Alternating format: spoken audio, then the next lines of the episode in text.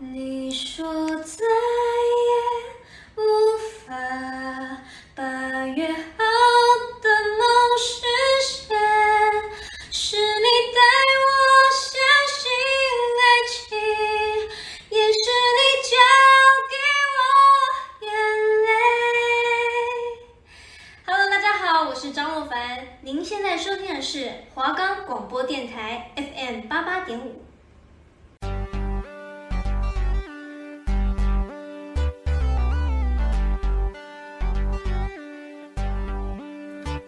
各位听众，大家好，晚安。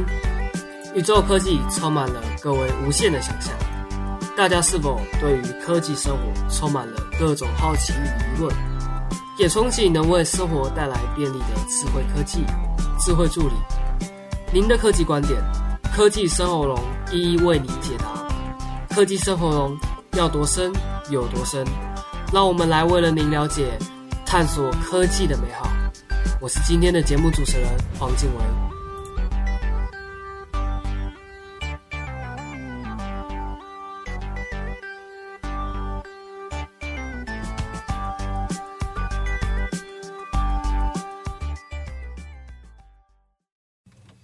Hello，各位大家好，欢迎来到科技生活龙。我是今天的节目主持人黄静维。我们的节目可以在 Firstory、Spotify、Apple Podcast、Google Podcast。Pocket Cast、SoundOn Player 等平台上收听，搜寻华冈广播电台就可以听到我们的节目喽。好，那接下来要跟大家讲的一个主题是，呃，利用可以追查可疑账号的 APP。像这个 APP 的话，它的名称叫做呃美玉仪。那目前的话，呃，近年来说，防诈骗也是可以成为一门好生意。陌生来电辨识软体 Whoscall 开发商是宣布可以跟是会跟可疑讯息的查证机器人美玉仪合作，那么可以强化查证可疑讯息的能力。那么美玉仪在开发者的初衷是希望以社群科技协力者的角色，帮助民众在接收讯息的第一时间，透过聊天机器人自动比对现实查核平台的查核结果。那么为了深化讯息查证功能，美玉仪从今年起。决定加入 W Who's Talk 开发商的防诈联盟的行列，查证功能也有了升级。那么美玉仪除了比对事实查核平台 Cofacts 真的假的的查核结果外，现在还是新增了两间获国际事实查核联盟认证的台湾事实查核中心及 MyGoPen 的查核报告，是可以提供民众查看更多元的查核结果。也就是说。如果你今天打接到一个陌生来电的时候，你就可以利用这个美玉姨的软体去查证说这个电话它是否是诈骗电话，或者是来路不不明的电话。此外，美玉也在一对一聊天视窗中新增了可疑讯息一键回报的功能，是可以提供提供民众快速回报的管道，让真的假的 Cofacts 聊天机器人查核社群能协助处理民众可疑讯息的提报。那么此外的话，结合了 Whostalk 的资源，呃，美玉姨还新增了一个陌生电话来电辨识的功能，呃，就是陌生来电电话查询，就是各自安全检查等等的这三大新功能。那么美玉姨整合 Whoscall 的十六亿号码资料库。及时查询讯息中的陌生来电电话的来源，避免使用者落入高额电话资费的防诈骗风险。其实可以查询到讯息中的陌生来电的电话来来源。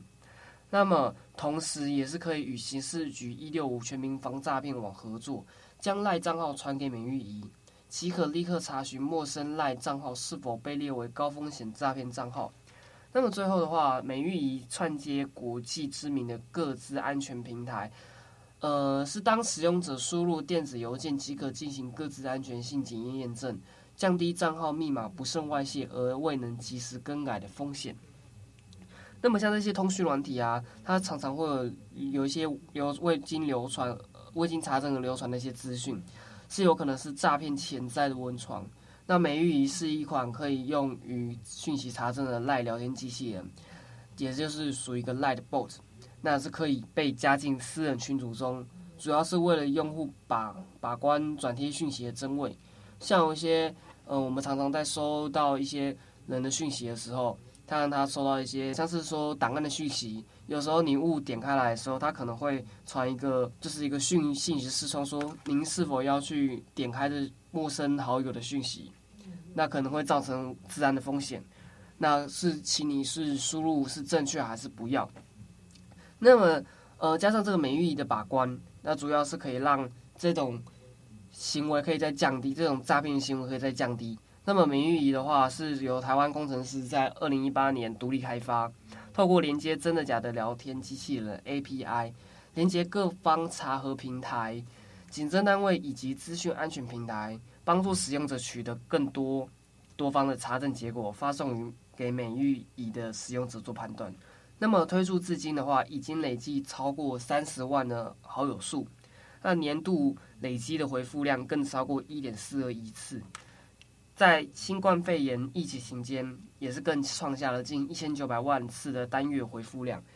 那开发商也将复制 WhoStalk 在各国防诈的成功经验，在不同地区中打造专属的可疑讯息查证机器人服务，解决各地因可疑讯息而产生的信任问题，更能整合多元的防诈应用场景，并累积开发与研究的能量。强化防诈骗产业链的布局。那么美玉仪的话，也主要是在将跨国推广的成功经验下，开展与各国事实查核社群的合作，于明年在日本与泰国推出在地可疑讯息查证机器人，与 h o s t o 共同发挥防诈中功效，深化影响力。那关于这一点的话，呃，如果是说你在手机平台上网的话，你有一些会收到一些可疑的假讯息啊，或者是可能会有含有病毒的这些档案，而经由这个美玉仪的追查，它可以迅速的帮你及时调查说这个档案它是否含有病毒，是否含有会让您各自流失的一些风险。那关于这点的话，我们就可以未雨绸缪，就是可以尽量让自己避免去点到这些呃还有大量病毒啊，或者是会让你自己的手机各自外泄。像是你的赖啊、脸书这些等等的社群软体，你可能资料会外泄，甚至是说自己的个人账户被盗取的疑虑。那么美玉仪推出这种 App 的功能，也与多家开发商合作，最主要就是为了确保降低这些用户在各自上网的时候会有产生被盗用的风险。那么我觉得这个美玉仪的这个。平台最主要可以帮我们降低这些风险是非常好的，所以我们除了最主要，我自己还是觉得啊，嗯，我们还是从根本做起，不要去乱去点击一些不知名的网站啊，或者是乱上网啊，就是最主要还是可以降低自己的账户被盗的风险，这样子。好，那我们休息一下，进广告喽。亲爱的朋友，您还在吸烟吗？快拿着健保卡到戒烟门诊。或拨打戒烟专线零八零零六三六三六三。提醒您，最近兴起的电子烟、加热烟，因为没有浓浓的烟臭味，就被认为无害。其实已经证实，新兴烟品都有二手烟及三手烟的危害，甚至还有爆炸的风险。我是义工蔡依林，所有烟品都 get out。我拒烟，我骄傲。好，各位大家好，欢迎回到科技生喉咙，我是今天的节目主持人黄静维。目前现在要接下来要讲的一个议题，就是有关于企业导入 AI 的初步商业评估。是二零一六年说起好了，这个 AlphaGo 以四胜一败的成绩打败了世界棋王。AlphaGo 就是一个 AI 机器人。那么人工智慧一开始就是被视为继续网际网络与智慧手机的发明之后，必将会带来第三次重大改变人类生活的科技革命。那在这股趋势之下，许多工商团体都是提倡呼吁要导入 AI 进行产业的数位转型。不过至今为止，除了大企业、大集团企业积极启动 AI 的部署之外，而大部分的中小企业则多半没有太多动静。目前 AI 的落地应用主要涵盖的范畴有金融科技啊、农业、医疗与防疫、自驾无人车、无人商店、长照看护。客服就是所谓的聊天机器人，还有所谓的物流仓储。那关于其中这范畴的其中两点，呃，自驾无人车跟无人商店这两个的话，目前是在台北的都市地区是有做实施的。那么自驾无人车最主要，呃，目前是以五 G 的讯号去做实际的去做应用。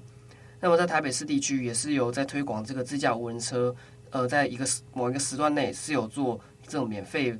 免费载人的服务。那有一些观众也是可以去做了解的。那无人商店的话，最主要无人商店它最主要还是有分很多种。呃，假设说，呃，你是可以去做信用卡付款啊，或者是真的是用真正零钱去付款的一些无人商店，里面是没有人的，最主要还是以机器人为主。那么像这种无人商店的话，最主要呃还是在我们的台北市地区会有几家零碎的一些无人商店是有在去做这种营运的。那相信很多人也是可以去做呃参观啊，或者是尝尝鲜，可以过去那边去玩玩看，这样。那么关于这一点的话，Google、微软、Amazon 等这些科技巨擘已经推出不少具体的 AI 服务。那虽然其中有许多功能仍在起步阶段，那还正在不停的测试与迭代。那一般的企业公司如果想要导入 AI，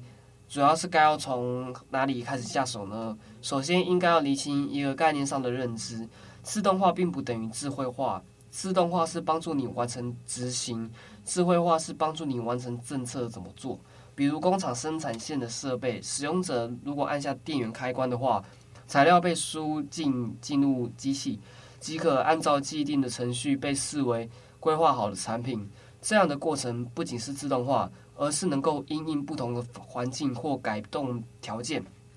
对当前的状况达成判断、辨识与预测，以利用使使用者做出下一步的决策跟行动。那这才是所谓的智慧化，我觉得啦。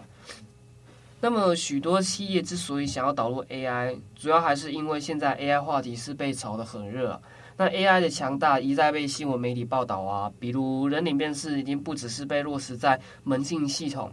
更预期在不久的将来，主要还是可以透过 AI 的人脸辨识系统来提款、算命啊、应征辨识、面试啊、保险健康判断、表情测谎等等。那靠脸吃饭、以貌取人的时代，主要还是会即将来临啊！许多企业误以为只要能成功导入 AI，后续就能万事大吉，但这恐怕是搞错努力的重点。落入忙碌的趋势与跟风，同样也是必须要先建立一个正确的理解。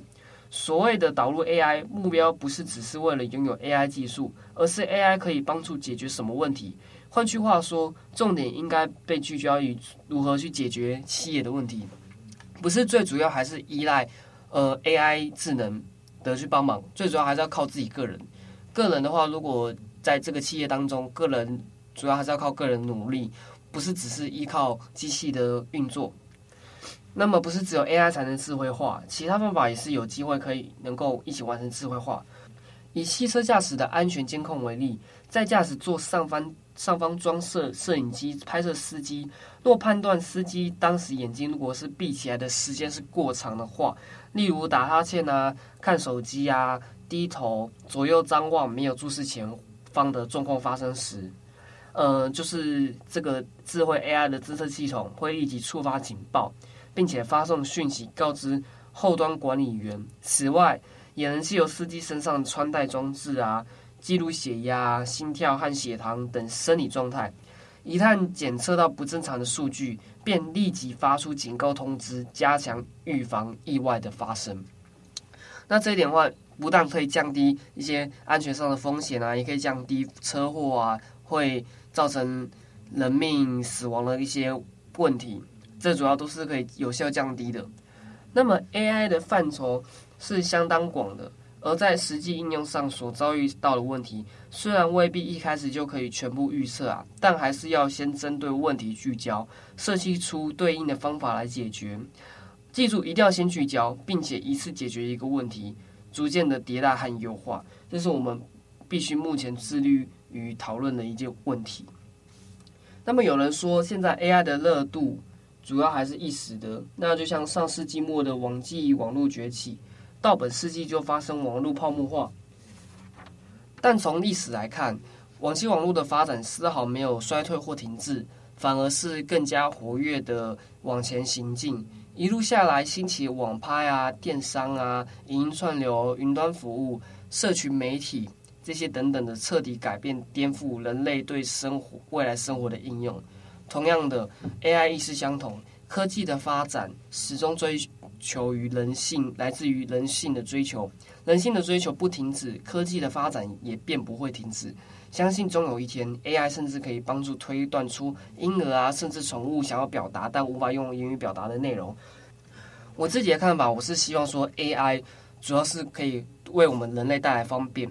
因为科技的进步嘛。那最主要还是希望不要带给人类随便。人类如果过度的依赖 AI 软体的话，那最主要还是对自己的生活造成一些呃不方便的事实。那么 AI 的话，最主要我还是希望说。呃，除了帮助人类可以去做更美好的生活以外，那人类也不要太过依赖智慧 AI，最主要还是要靠自己，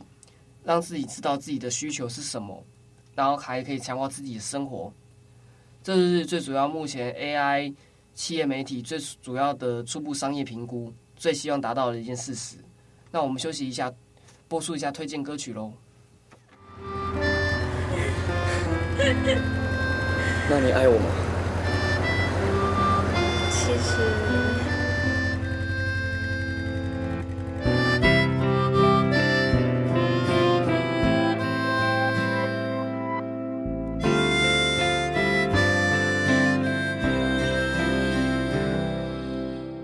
心很空，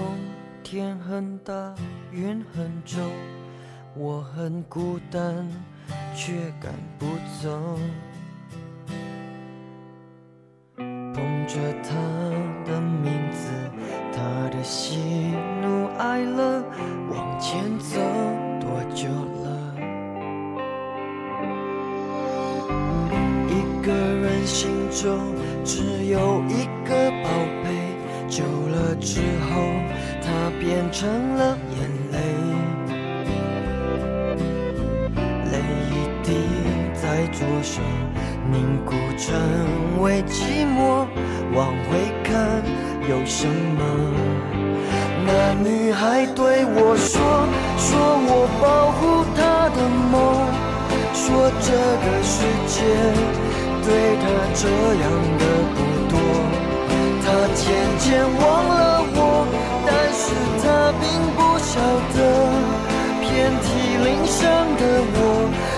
天也没再爱过。”那女孩对我说。说我是一个小偷，偷她的回忆，塞进我的脑海中。我不需要自由，只想背着她的梦，一步步向前走。她给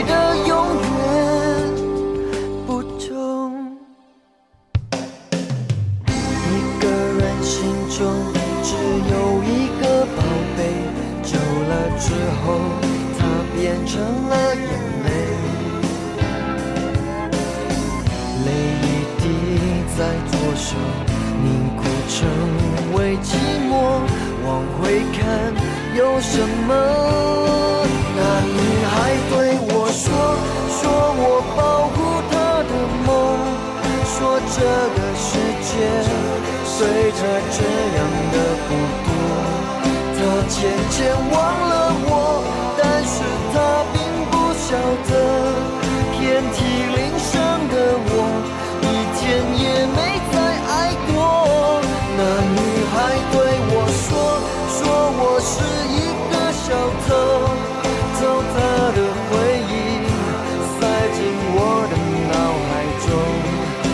不需要自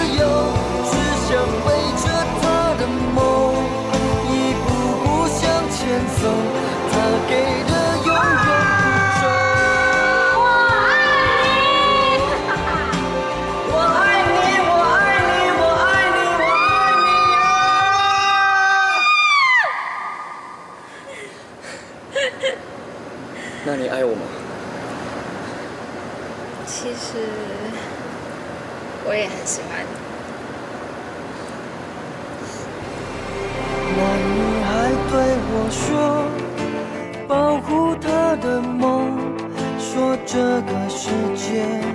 对他这样的不多，他渐渐忘了我，但是他并不晓得，遍体鳞伤的我，一天也没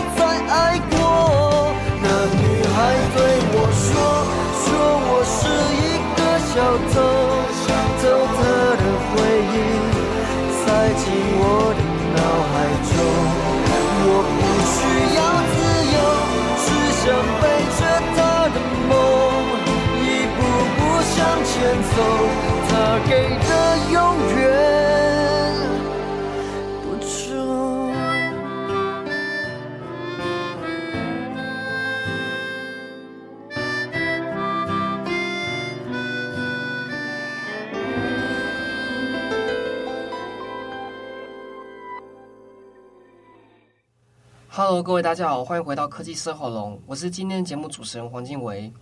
那接下来要聊的主题是关于聊天平台结合轿车 APP。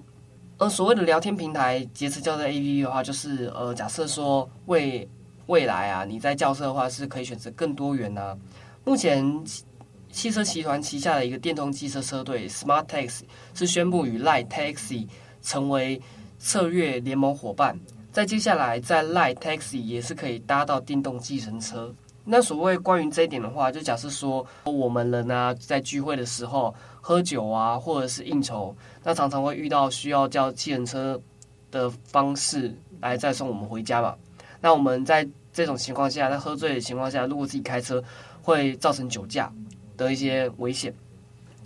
那同时也会被罚款。那所以。在这个时候，轿车 APP 对我们来说是一个非常重要的一个软体。那么，Lite Taxi 是一款 Lite 平台上的原生应用，目前在双北啊、台中、高雄等地是已有六千五百辆汽车的规模。那业者表示，Smart Taxi 加入 Lite Taxi 车队以后，那初期锁定双北热区营运，消费者可以从格上的 Go Smart App 连接 Lite Taxi 轿车。将 Lite Taxi 方便轿车的功能与格上的电动机车优势结合，打造低碳的移动生活。Smart Taxi 主要是靠着燃料啊、保养成本较低两大诱因，吸引司机去加入。为扩大电动多元汽电车的阵容，格上也推出了 LEAF 车款五年租购方案，每个月两万三千元起。那么首年免充电费用超的优惠措施。首年将可以为加入车队的司机节省八万公里的油钱，相当于省下二十万元的加油费。那么关于这一点，是司机最关心的还是充电问题吗？那么格上在新店区啊，就是裕隆总部；台北市的中山区、信义区、板桥区以及中正区、三创等营运热点，最主要都是建置了格上专属的自营快充站。目前总数已经达到十座。那么，在这个自营快充站内，提供日规跟国规两种规格的快充仓，让不同车款司机可以使用。为避免充电需等待，内的内内部的话，还有赖群主可以预约充电时段，让车队队员免除寻找充电的烦恼。那么，关于这一点的话，主持人我自己本身家里，我爸爸是开计程车的。那么他最近也是有考虑要要不要参加这种奈的这个这个 Taxi 的服务。那么关于这点的话，有好有坏啊。奈 taxi 的话，主要的话你可以利用，因为科技时代进步嘛，那么民众可以利用这个轿车 App 去叫计程车。那它最主要锁定的客群，所谓的计程车司机，最主要还是以电动计程车为主。那目前的话，电动计程车还不算是属于一个普及的东西。那很多电动计程车啊，它加入这个 Lite Taxi 以后，那么这些轿车 APP 在使用这个 Lite Taxi 软体叫的这些 Lite 的这些电动汽人车，那么收获最大的一定是关于电动计程车的方面。那么如果是汽一般的油油耗的计程车。那最主要就是吃汽油嘛，最主要的话，它可能就是没办法收获到更大的效益。我觉得关于这一点的话，Light Taxi 是可以现在去做呃把关跟去研讨协调的方面。最主要还是希望不是只有有电动机车可以受益，最主要一些持有油耗的机车也是可以去做受益的一部分。最主要还是希望可以均等啊。那我我爸爸的话是最主要是有考虑这一点，但是又想说最主要收获最大的还是电动机车，因为我爸的车子是，呃，就我爸的车子是汽吃汽油的，所以他自己也是在斟酌说要不要参加这个 Line Taxi 的 App。那关于这一点的话，我觉得是有好有坏。你利用这个轿车 APP 可以去选择是否要不要去呃使用这种聊天平台啊。在聊天平台中使用这个轿车 App，嗯，这一点的话，我讲先讲好处好了。好处的话就是说，你如果在平常啊使用 Line 的软体的时候，你在聊天过程当中，如果你在这个 A A 地方想要去 B 地方，那 B 地方又很远，你跟 B 地方的人约好说要到那个地方去，那可能的话，你可以利用这个讯息截图功能，然后去传送给这个 Line 的。App Taxi 轿车软体，那他既然知道了你是必须有公务事，必须要到那里的一趟，他会给你一个专属的优惠券，可能是首次申请的时候，之后的话可能会给你打个九五折优惠。嗯，去搭到建车那边的时候，他就可以使用这个优惠券。就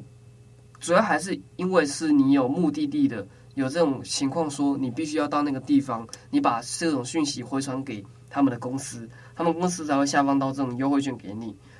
那关于这一点的话，我觉得主要的话还是有好有坏。但是的话，如果说你有时候闲来没事，你突然想要到那个 B 地方，但你却没有没有一个原因，但这样子的话，你不如是去叫一般的轿车 App，搭一般的电车过去就好。那关于这一点的话，我觉得是有好有坏啦。那坏处的话，坏处的话，我是觉得说，如果你要一直依赖这个轿车 APP 的话，你自己会很麻烦。依赖这个轿车 APP 的话，你会让自己就是觉得自己很累，很多事情都要依依赖这个东西。不如就是多搭乘大众运输工具。这点的话，就是说还是可以降低呃有一些交通上的风险啊，灾害风险，然后同时也可以省钱。我觉得这个这个的话是最重要的。那也不是说这个不好啦，也是希望民众可以利用科技软体可以。可以多多利用这些轿车 App，然后防止更多更大的意外发生。好，那今天第七周的节目，我们科技生活龙先到这里结束喽。那么我们的节目可以在 Firstory、Spotify、Apple Podcast、Google Podcast、Pocket Cast、SoundOut Player 等平台上收听，搜寻华冈电台就可以听到我们的节目喽。那么我是今天科技生活龙的节目主持人黄静伟，我们下礼拜四跟大家再见喽，拜拜。